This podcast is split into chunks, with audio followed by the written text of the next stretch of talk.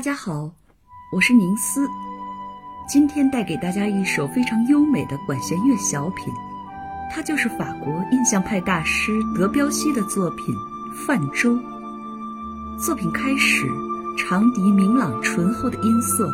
仿佛展开了一幅美丽的黄昏画卷，而竖琴那流动的串串琶音，就好似波光粼粼的水面。精致的分解和弦的伴奏声部上方，流动着一条优美的旋律线，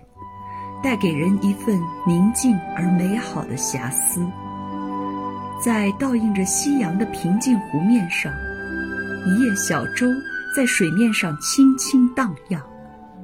木桨缓缓滑动，涟漪也就一圈圈荡开，小船渐渐引入暮色阴云的河流之中。渔火晃动，夜色临江，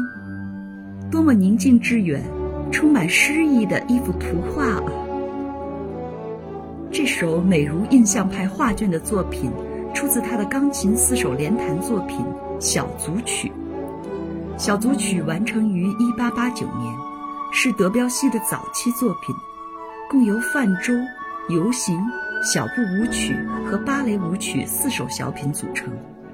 作品后来经过海里布塞尔的帮助而改编成管弦乐曲，其中以《泛舟》最为著名。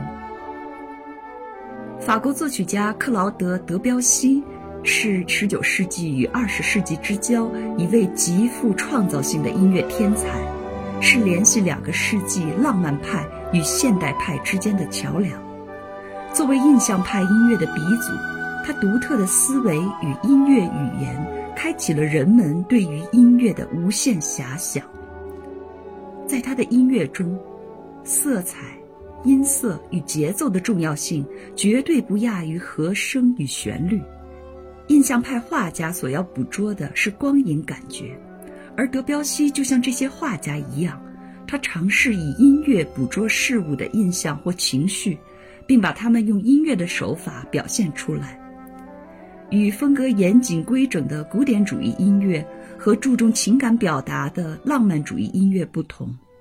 印象派侧重于渲染出一种朦胧神秘、若隐若现的气氛与色调，